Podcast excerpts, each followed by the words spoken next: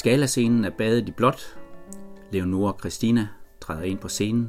Hun ser ud på publikum, smiler og siger: God aften. Blot fordi jeg har været død i mere end tre hundrede år, så kan vi vel godt tale lidt sammen.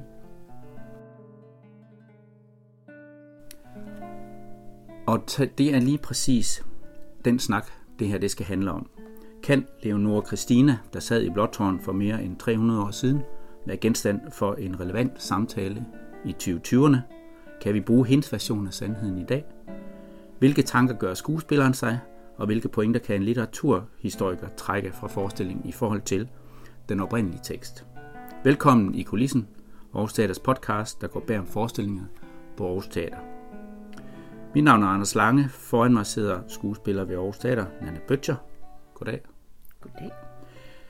Og Karen Margrethe Simonsen, litteraturhistoriker fra Aarhus Universitet. Goddag.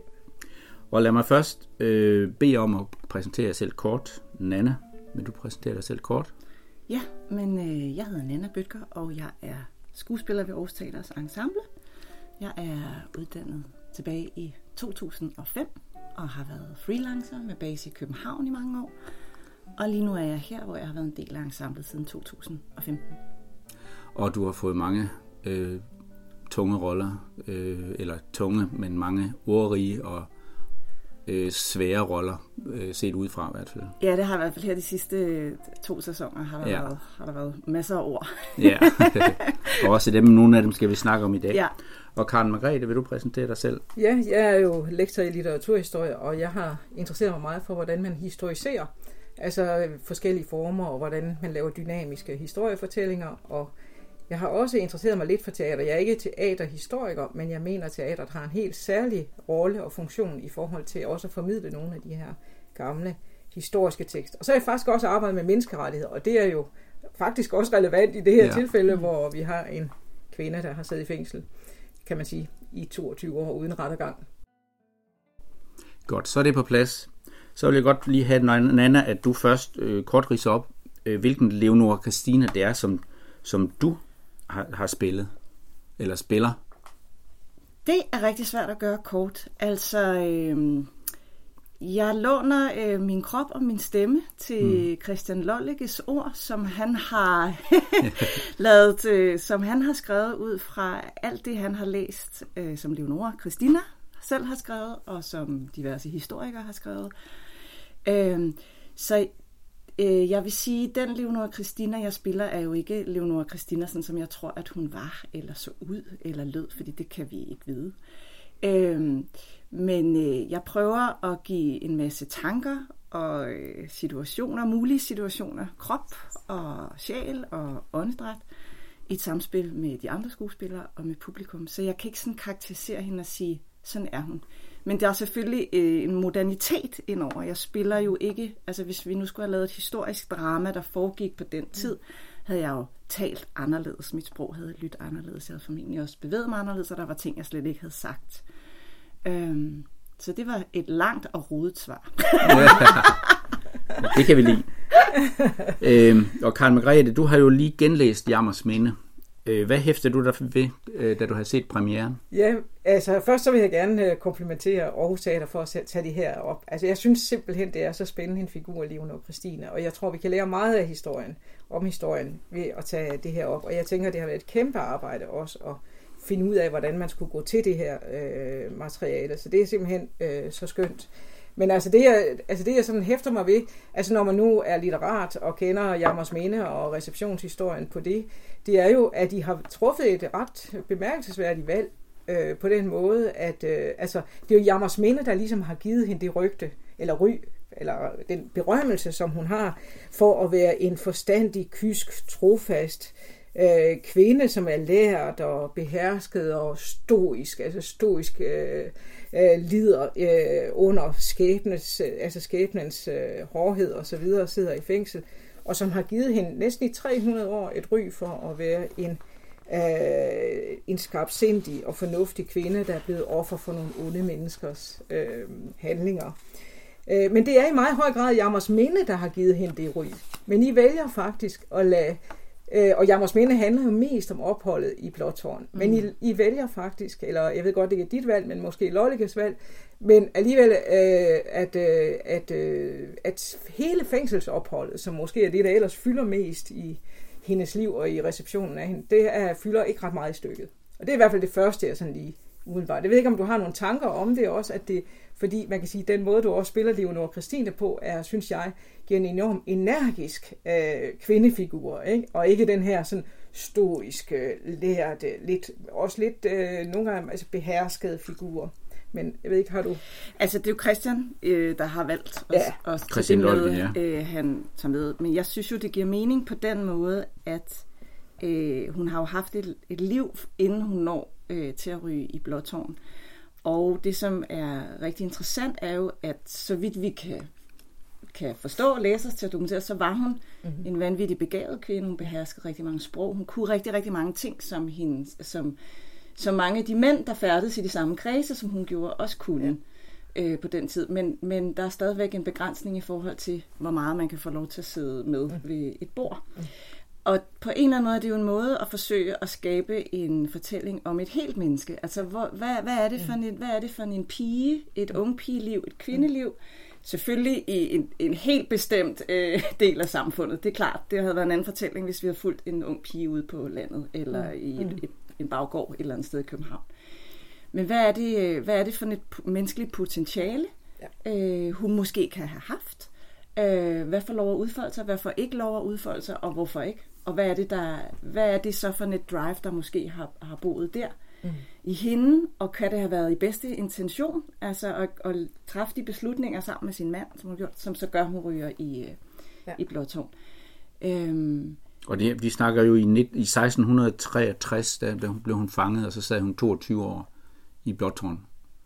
Og kan du sådan lige kort, for dem der ikke kender historien, sådan lige kort fortælle, hvorfor er det, hun ender i Blåtårn? Jamen hun ender jo i Blåtårn, fordi at hendes mand bliver anklaget for landsforræderi. Og han flygter. Øh, og hun bliver egentlig tilbudt, og hvis hun vil indrømme, at han er, øh, har lukket hende til at være med i det her komplot, så kan hun sådan set slippe for fængsel. Øh, så, øh, men i og med, at han, øh, han smutter, så sidder hun der, øh, og hun vil ikke indrømme, at, at det er ham, der har lukket. Så vidt jeg ved. Altså, der skal man nærmest nok have fat i en historiker, tror jeg, som ved meget mere præcist end mig. Øh, men hun får aldrig en... Øh, altså, der bliver aldrig ført øh, en retssag. Så man holder hende ligesom derinde, formodentlig i håb om, at han vender tilbage, tror jeg, måske. Men det gør han ikke. Han dør i seksten fireogtres, ja. Så det er faktisk relativt kort tid efter, at hun mm. bliver sat fast. Men hun ved det ikke helt præcist, om han er død eller ej. Men, øh, men han dør relativt tidligt, så man kunne sige, altså hvor farlig er hun, det ved, altså det, det kan i hvert fald nogle gange virke som om, at det har været decideret hævntrang, ja. Især hos Sofie Amalie, ja. Som I også så levende skildrer i stykket. Ja. Og den er selvfølgelig den, øh, den tråd er selvfølgelig trukket rigtig, rigtig meget frem øh, mm.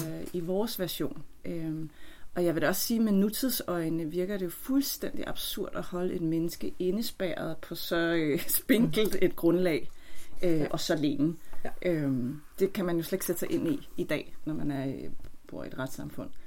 Men jeg synes, noget af det, der lykkes rigtig godt i det teaterstykke, det er også at lave en tvetydig fremstilling af Leonora Christina. Ikke også? Det synes jeg er ret godt gået, fordi altså, man kan sige, at receptionshistorien har meget været, at hun forræder, eller hun ikke forræder, vidste hun, hvad hendes mand havde for, eller vidste man det ikke, og så videre.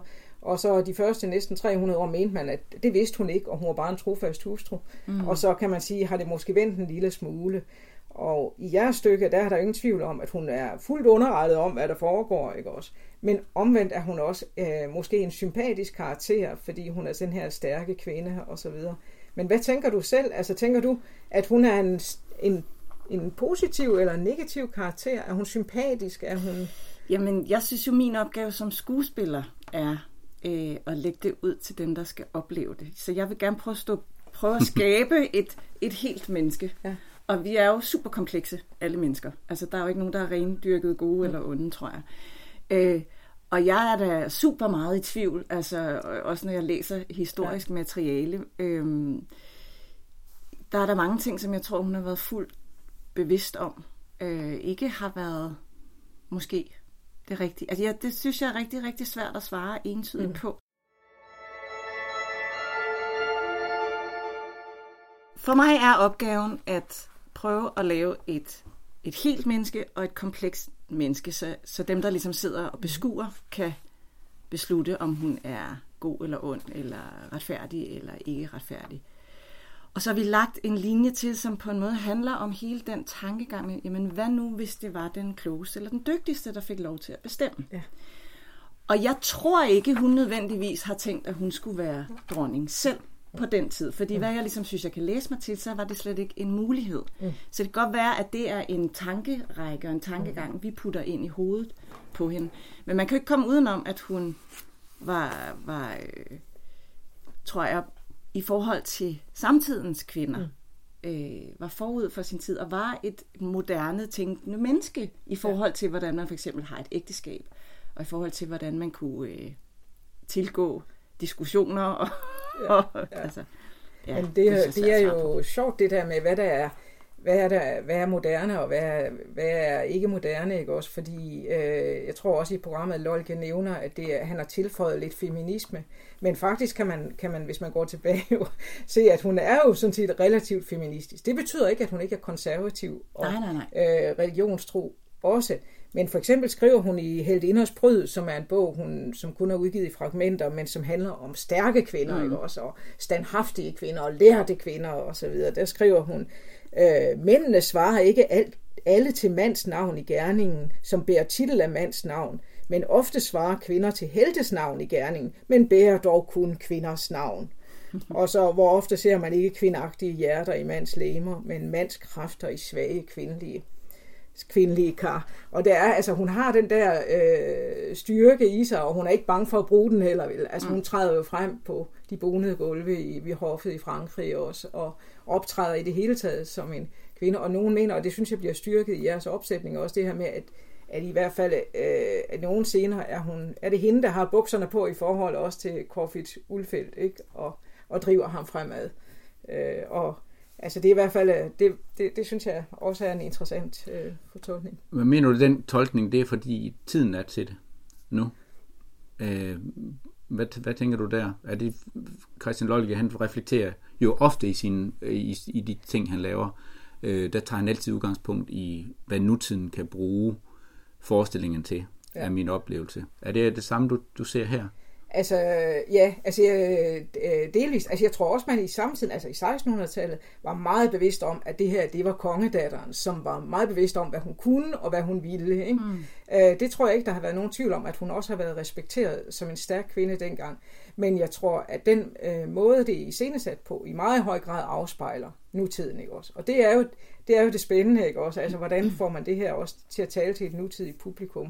Fordi det er selvfølgelig både en genfortolkning af den historiske sandhed, men det er også det at bruge det historiske materiale til at sige noget om os mm. her nu, ikke? Så der er sådan en frem- og tilbageløb øh, igennem det, og der, der synes jeg da også, den måde, som hun er feministisk på, er moderne. Og så er der nogle andre ting, jeg hæfter mig ved, og det kunne jeg godt tænke mig. Ja. Nå, undskyld. Men kan du give, kan du give eksempler på det? Altså, hvor er det så, den, at den viser det, at, at den er nutidigt? Altså, jeg, jeg synes, øh, hvad hedder det, portrættet af dronning Kristina af Sverige er øh, meget nutidigt, fordi øh, altså det var så ekstremt, så jeg, var, var, jeg kunne ikke helt selv finde ud af, hvad jeg skulle mene om det.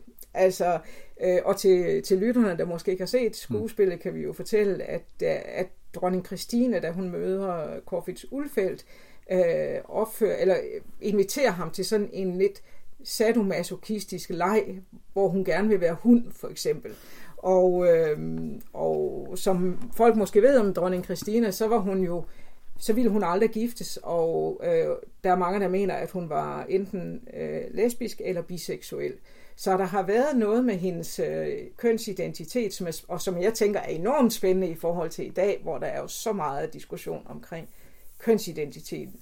Men portrættet af hende, hvor man går direkte fra sadomasochistiske lege til, at hun så konverterer til katolicismen, som hun jo også gjorde i virkeligheden, ikke også? Den, er, den, må, den måtte jeg lige synke en ekstra gang, øh, og det ved jeg ikke, om I har snakket om i, i skuespiltruppen, eller... Nej, det skal I have fat i Christian, altså, ja. Der, ja, Christian Lolle, øh, ja. Fordi øh, det er jo på, altså det er jo, der er, man kan sige, der er rigtig mange af de her ting, som er et superkoncentrat af, et lang, af mange, mange år, nærmest kogt ned mm. i lige pludselig ja. en scene på syv minutter. Ja.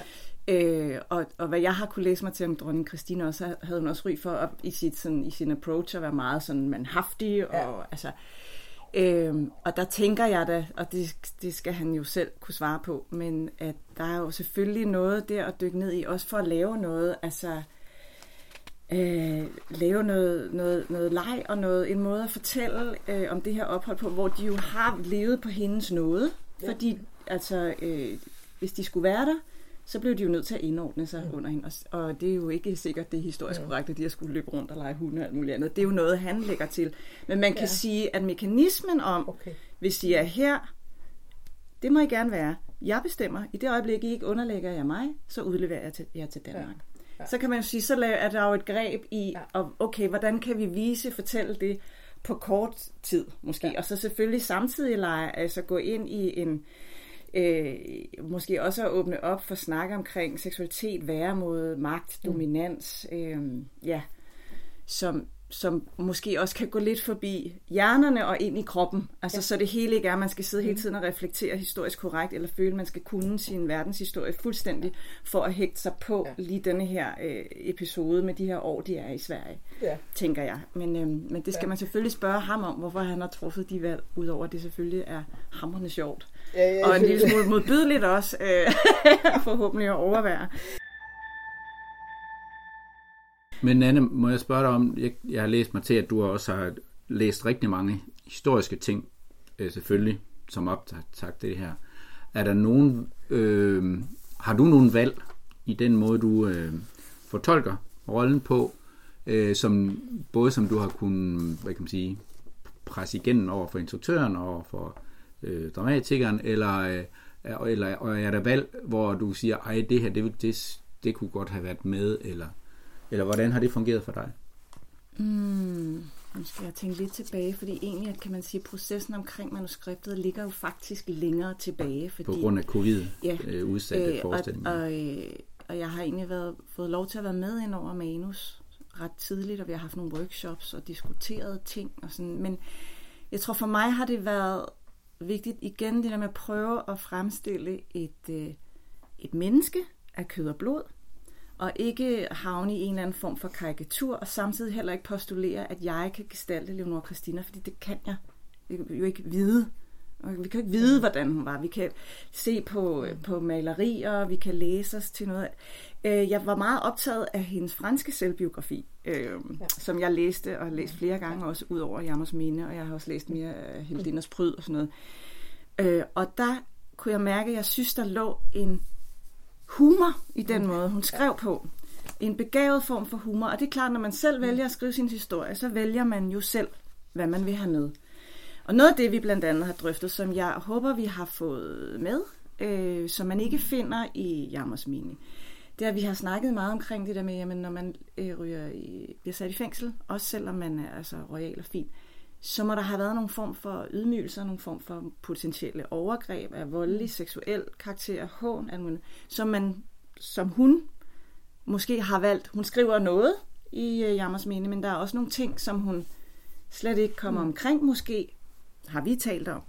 Øh, og det har været vigtigt på en måde at få, prøve at få en rem af noget, øh, altså, øh, noget fornedrelse, noget afmægtighed med, samtidig med den her styrke, som hun, altså hun må jo have været så vanvittig øh, åndsstærk. Altså det er jo fuldstændig vanvittigt, og, mm. altså hvad hun er gået igennem, ja. og at hun har kunnet overleve det. Øh, så noget med at prøve at få nogle, nogle facetter med, som man måske ikke kan udlede af Jammers Minde, fordi at det jo har været hendes eget forsvarsskrift og efterskrift mm. til sine børn.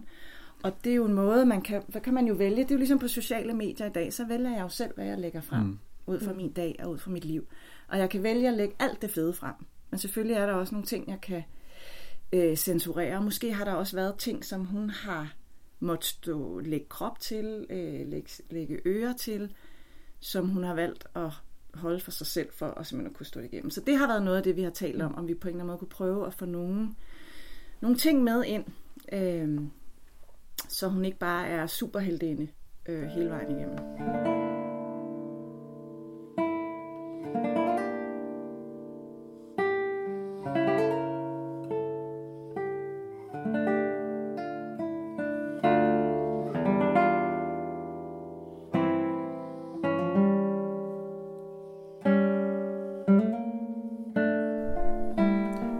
Noget debat om, øh, om hele hendes figur, allerede før I, I skulle i gang med jeres stykke, øh, også at tv, der var en tv-serie, der var planlagt, hvor blandt andet Dansk Folkeparti var ude at sige, hvorfor skal vi lave en tv-serie om en forræder? Mm. Er der noget i tiden, der gør, at hun øh, skal stilles i et andet, at hun trænger til at blive stille i et, i et andet lys end det? Altså, hvis jeg skal være sådan forsimplet det helt, så kan man jo sige, at, at historien igennem mange år har været skrevet af mænd. Altså øh, indtil for relativt kort tid siden. Og så kan vi jo igen, vi kan altid diskutere, hvad en sandhed er. Der er nogle ting, der kan dokumenteres, og så er der noget, der er overleveret. Det er jo ligesom, når vi sætter os ned og laver en leg, en rundkreds, og jeg sender en sætning afsted, og den vandrer, og når den så kommer hele vejen rundt, så kan den have ændret form. Så derfor kan der vel altid være en grund til at vende tilbage til ting, og, og, og undersøge det på nyt. Plus at Jeg er, det er sådan helt personligt, jeg er ikke af den holdning, at man skal lukke ned nødvendigvis for, for, for alt det grimme, eller det farlige, eller det, der øh, ikke var så fedt. For vi er nødt til at prøve at beskæftige os med det, for at kunne lære af det, og måske undgå, at tingene gentager sig, hvis det er noget, der er farligt, eller øh, umenneskeligt. Eller, øh. Så selvfølgelig skal man, øh, jeg kan ikke se, hvorfor man ikke skulle beskæftige sig med hende, egentlig. Øh, uanset om hun så var en forræder eller ej. Og det er vel sådan set også stadigvæk op til diskussion. Ja. Altså, det handler vel også lidt om blikket. Øhm. Ja, men jeg, jeg er helt enig i det der med, at jeg tror, det er, at det er vigtigt, at det er også er historien set fra en, en kvindes synsvinkel, og også fra en, altså både en meget øh, magtfuld position, men samtidig også en ekstrem afmægtig, ikke? Altså fordi hun er lukket ind i fængslet og ligesom er er afskåret fra politisk magt i mange, mange år. Ikke også? Så den, det synes jeg er en interessant vinkel, så vi ikke kun fortæller, hvornår, hvornår døde Christian den fjerde, mm. og hvor mange slag var der, hvor mange kanoner var der, og, ja. Men at vi faktisk får også det levende liv, og fra, fra nogle andre vinkler, lidt sådan modhistorie-agtigt. Ikke også? Noget af det, man også får, tænker jeg, ved at kigge på historien igennem hende, det er, at man får en enormt, og det synes jeg også, at jeres teaterstykke meget godt afspejler, det er det her øh, altså personlige spil, imellem magtfulde personer. Og det kender vi jo også i dag, altså apropos det her med aktualiteten, ikke mm. også? Fordi, altså, Corfitz Ulfeldt er jo ikke nogen øh, duks i, i klassen, vel? Altså, han er en svindler, han bedrager også, og en forræder, og så videre, ikke også? Og han øh, stjæler jo statskassen, og øh, gør alverdens ting og sager, ikke også? Men der er jo, og det, det er jeg altså lidt i tvivl også, hvor, hvor teaterstykket lander der, ikke også? Men der er samtidig et forsvar for ham som en Øh, en adelig person, der er kommet af, egentlig, selvom han er gammel adelig, så har han ikke ret mange penge. Han er netop en af de personer, du nævnte før, ikke også, som skal kæmpe sig op, og som skal vise, at han er god nok, ikke også. Så der er sådan en historie om en, øh, hvad kan man sige, en, en, øh, en et, altså han er adelig, men det er jo sådan en slags borgerskab, hvordan der ligesom skal vise, hvordan man kan leve op til, øh, til magten, osv. Og, og han repræsenterer jo en opposition til det enevældige kongedømme, ikke også? Så han er en, en person, der også forestiller sig, at der kunne være en anden styreform. Mm. Og det nævner I flere gange. I nævner også, Leonora Christina får lov at sige, at hun forsvarer demokratiet yeah. endda. Og, øh, og øh, altså, så, men der er i hvert fald en, en diskussion om forholdet mellem adel og konge. Der er også en diskussion om folket, som ikke helt kommer så tydeligt frem i jeres stykke, synes jeg, fordi, men det er meget tydeligt i Jammers Minde, hvor Leonora Christina bliver tvunget til at tale med slotsfoden, og de her piger, som er barnemorderske, og mm. øh, alt muligt, som skal, ligesom skal passe på hende, og dels overvåge hende inde i fængslet, ikke også? Men, men altså, jeg synes, at, at stykket øh, giver et godt indtryk af, øh, hvordan de her personlige relationer spiller en kæmpe rolle for det politiske udvikling. Og øh, hvad hedder det, det er sådan en lille, og det gælder selvfølgelig selv, især samfund, hvor det er en lille magtelite, som styrer meget, ikke også? Der spiller de der personlige relationer en ekstrem rolle for den politiske udvikling. Og altså det tænker man måske, sådan er det jo ikke i dag. Altså Mette Frederiksen er jo nødt til at snakke med, med de radikale venstre, eller hvem hun nu... Øh, men, men, men ikke desto mindre viser det jo også, at øh, altså, der var en antropologisk undersøgelse for nogle år siden, der viste, at de to hundrede og halvtreds mest magtfulde folk i Danmark øh, kendte hinanden, mm. og i øvrigt kom til fester hos kongen og dronningen, eller det, dronningen og prinsen øh, jævnligt. Øh, så der er, måske, der er måske også noget i tiden, som er interesseret lidt for folk, der ligesom er meget rige, eller har meget magt, Øh, og som også ikke helt følger demokratiske spilleregler. Jo jo, eller også, altså, og jo også måske går ind og bidrager til kampagner økonomisk eller alt muligt andet. Ja. Altså, så på den måde kan det godt være, at det ikke hedder, øh, altså, at, at det hedder noget andet i dag, ja. End det gjorde øh, dengang. Men måske er der nogle strukturer, som går igen i forhold til, hvordan man kan øh, være med til at påvirke magten, også selvom man ikke selv er politiker. Mm. Øh, men at man sagtens kan være en del af et politisk bagland, øh, og på den måde pleje sine interesser ved at og, øh, og pleje sine forbindelser, og måske også øh, finansiere forskellige projekter eller forskellige ja. Kampagner. Ja. Øhm, og, øh, og altså, øh, man kan da også godt nævne øh, enkelte politikere eller flere, som jo også har nogle, nogle sager bag sig, også nogle af dem, der sidder lige nu og forhandler, og muligvis enten blive en del eller ikke blive en del af et regeringssamarbejde, hvor der også har været rod i økonomi, eller hvor man, altså det, det er jo, øh, på den måde, så kan man sige, så har det jo en, en relevans, fordi der er noget omkring magt og magtstrukturer, som er mm. sindssygt interessant, mm. øh, og det er ikke nyt. Altså, det har været her øh, ja. længe, altid måske.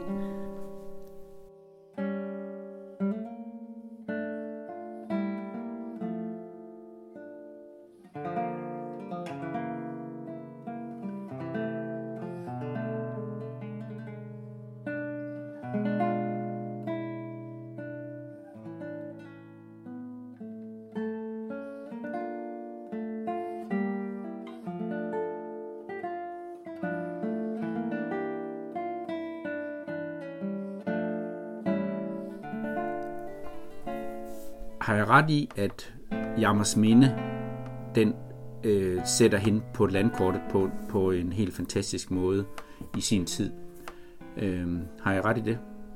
Ja, ja. Det har du. Det er i ja. meget høj grad det værk.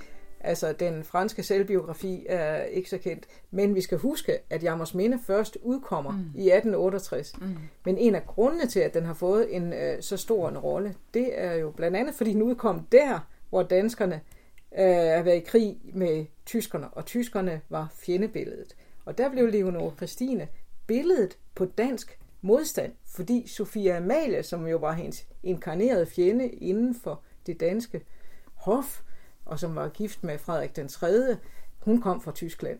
Og det vil sige, det blev ligesom hende, hun blev billedet på den tyske fjende. Og så det er i høj, der kan man se, at, at en politisk historie har også spillet ind i receptionen af hendes af hendes værk der, Jammers Minde. Men samtidig så kan man sige, at det jo også har været et, et forsvarsskrift for hende selv. Kommer hun ikke også til at reducere alle mændene øh, omkring sig til øh, vatnisser? Øh, at de kommer til at stå i et, et lys, hvor måske kvinderne har været i, øh, i mange år. Hvad tænker I om det? Nej, det synes jeg egentlig ikke, hun gør konsekvent i Jammers Minde. Der er også øh, mænd, som hun beskriver, som, øh, som øh, hun har stor sympati for og stor respekt for. Så det synes jeg faktisk ikke, og jeg synes, hun langer bestemt også ud efter andre kvinder i øh, Jammers Minde. Så jeg, jeg ser det faktisk ikke som, øh, at, hun, øh, at det bliver kønnet på den måde. Det synes jeg faktisk ikke. Øh, og hun har jo en, en fantastisk dødsliste også. Øh. Der er listet op i Jammers Minde også, hvor hun jo... Øh, og der, der står jo både kvinder og mænd på, hvor hun beskriver, øh, hvornår personer, som tilfældigvis har gjort noget opsætteligt mod hende, synes hun, hvordan, hvornår de er døde og hvad de er døde af. Og der står både kvinder og mænd på den liste. Øh, jeg synes, hun øh, jo løfter sig selv op, men jeg synes ikke, hun løfter alle kvinder op øh, og sætter mændene øh, generelt øh, ja. tilbage. Det synes jeg faktisk ikke. Men heller ikke på grund af den iscenesættelse af sig selv, at hun forstørres måske sin egen betydning op og, øh, for eftertiden, fordi hun også har øh, ordet i sin magt. Jo, i det, det kan man jo diskutere, selvfølgelig, så, men, men det synes jeg ikke handler om, at det har ikke nødvendigvis, tror jeg, noget med at gøre, at hun er kvinde. Det har noget at gøre med sig selv, med, med egoet, med øh, behovet for at fortælle sin egen version øh, af historien, som jeg ikke tænker har noget at gøre med. Altså, jeg, der mener jeg ikke, at hun... Øh, jeg synes ikke, at hun... Øh, lad det pege tilbage på, at det er mændenes skyld, at hun havner i den situation. Jeg synes, der er mange, hun peger på, ja. Både af kvinder og mænd, ja. Som er skyldige, at hun havner der, hvor hun havner. Hun bliver ved med i hvert fald at give udtryk for, at hun respekterer sin mand, altså og kalder ham konsekvent min herre. Mm. Altså, og det her ved jeg godt, det ligger i tidens ånd selvfølgelig, ikke også, men altså hun... Altså hun, øh, men det er klart, hun sætter ikke sit lys under en skæppe. Det her gør hun på intet, intet tidspunkt, og hun drejer sandheden. Men det, der er interessant, som du også lidt du spurgte om før, ikke også, altså at, at hun i den grad har formået at øh, give det indtryk af, at hun fortæller historiens sandhed i et eller andet omfang. Altså alle har selvfølgelig vidst, at ah, hun har pyntet lidt på det, eller øh, drejet det til sin fordel. Men ikke desto mindre er det også af historikere blevet accepteret, som det her er et vidnesbyrd mm. om, hvad der foregik her. Øh, og det her, det her i hvert fald, der må man sige, at der, der vandt hun historien. Altså hvis Sofie Amalie for eksempel, eller Frederik den tredje havde skrevet en, en tekst også, ikke, også, som ligesom kunne sige den anden side af historien, så kan det være, at vi havde haft et andet billede. Men vi, det vi havde, det var hendes. Øh, og så har vi selvfølgelig en masse historiske fakta og så videre, ikke også. Men vi, hun har i den grad præget historieforståelsen. Øh, og det er blevet en sandhed. Sandhedens dronning, ja. Hun blev. Og hvordan synes du så, at det fungerer i, i, i forestillingen? Der, der sætter den jo sandheden lidt på prøve. Det er jo det, den gør. Ja, og der får Sofie Amalie faktisk også en stemme. Øh, den øh, bliver ikke lige så stor som Leonora Christinas, men hun opponerer faktisk imod øh, øh, Leonora Christina i rummet. Hun går ind og afbryder. Hun kommer ind og stiller spørgsmålstegn øh, ved flere ting. Hun stiller blandt andet spørgsmålstegn ved Leonora Christinas postulat om, at hun drømmer om demokrati, for eksempel. Så der er der jo en måde, hvor at dramatikeren går ind og, og leger lidt, både med formen, men også med, okay, hvad er, hvad er det, vi lige nu er i gang med at sidde og spise her? Okay, vi, nu køber vi den her blå kvindes fortælling, men øh, hov, der er lige noget andet, der skuer os. Der er faktisk nogle spørgsmål, der bliver stillet. Øh, og så kan man jo sige, øh, jeg ved ikke, øh, når man går derfra, hvem man tænker, øh, har ret. Mm. Øh, mm. Det vil jeg helst heller ikke øh, bestemme.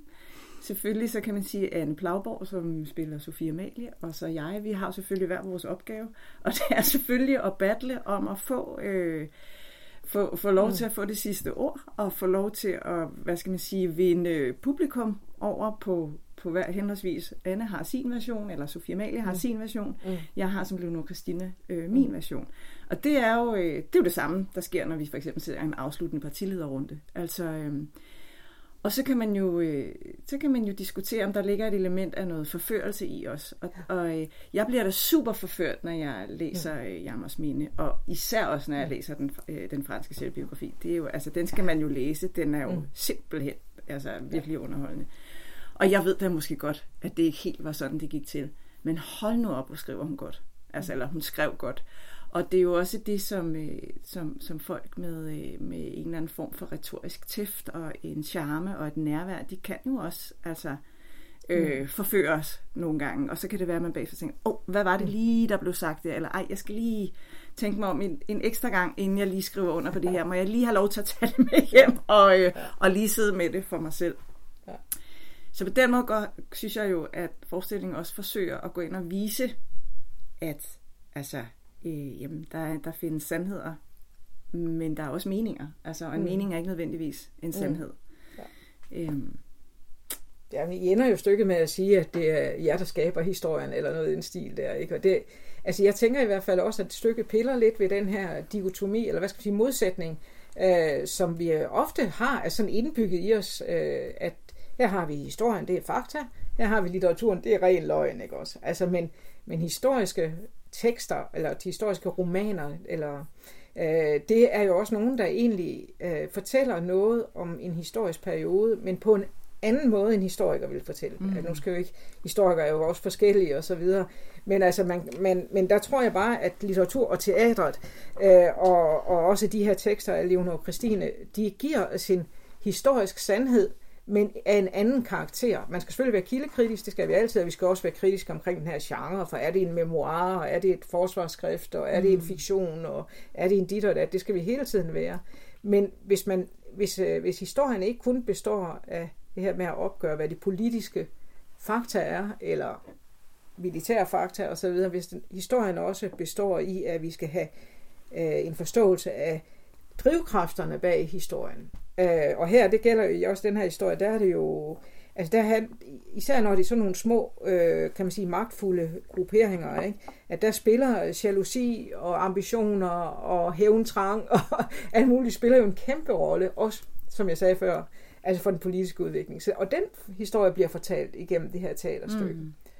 Og så må publikum jo selv, som I siger, ikke også? Jo. De må sidde, og det er jo, øh, de, de bliver jo en slags historiske dommere, kan man ja. sige, øh, i det spil. Men det er, altså, øh, det er i hvert fald spændende at prøve at opleve grænserne mellem det, der er ren historiefakta, og det, der er ren litteratur, synes jeg, fordi der er øh, flere nuancer i det. Ja, og man skulle jo nok heller ikke gå til historieeksamen på vores forestilling, fordi der er jo også masser af manipulationer, og der er også byttet, byttet rundt på kronologier, og der er jo også fundet på ting, fordi vi også ja. er inde og arbejde øh, herfra, hvor vi står i dag, og er inde og lave en, en forestilling, som, øh, som, hvor at vi jo tager os en hel masse ja. kreative friheder. Ja.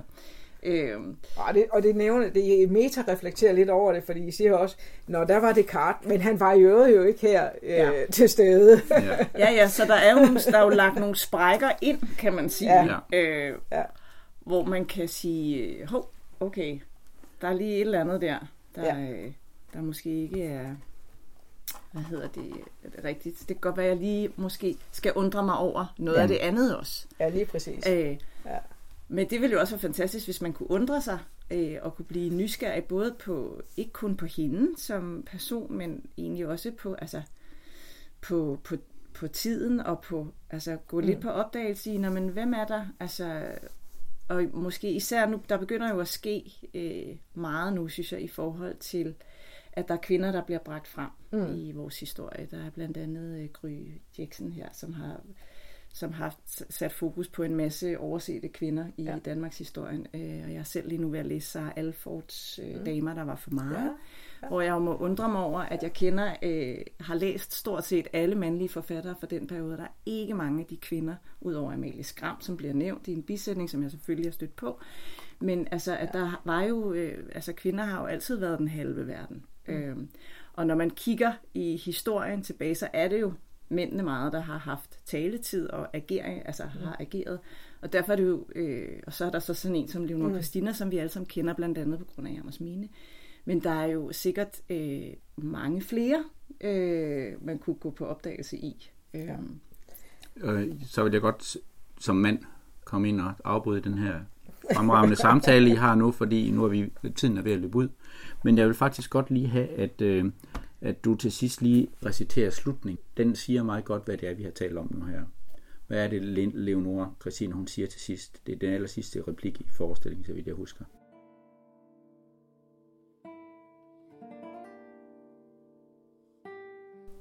Jeg siger, at jeg hjemsøger jer. Jeg går med jer hjem, for der for evigt at minde jer om historiens forræderi. Nu kender I sandheden, og nu er I historiens skaber. Kom godt hjem, ud i mørket, og tag der jeres drømme med magt.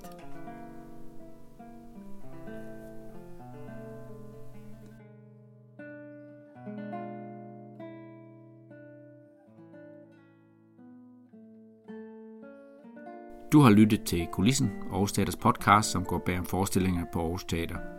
I studiet i dag var skuespilleren Nanna Bøttcher, litteraturhistoriker Karen Margrethe Simonsen, og musikken for forestillingen blev spillet af Jacob Bangsø, og det var en sonate nummer et for violin og basso continuo af den franske komponist Elisabeth Jacquet de la Guerre, som var komponist på Leonora Christines tid.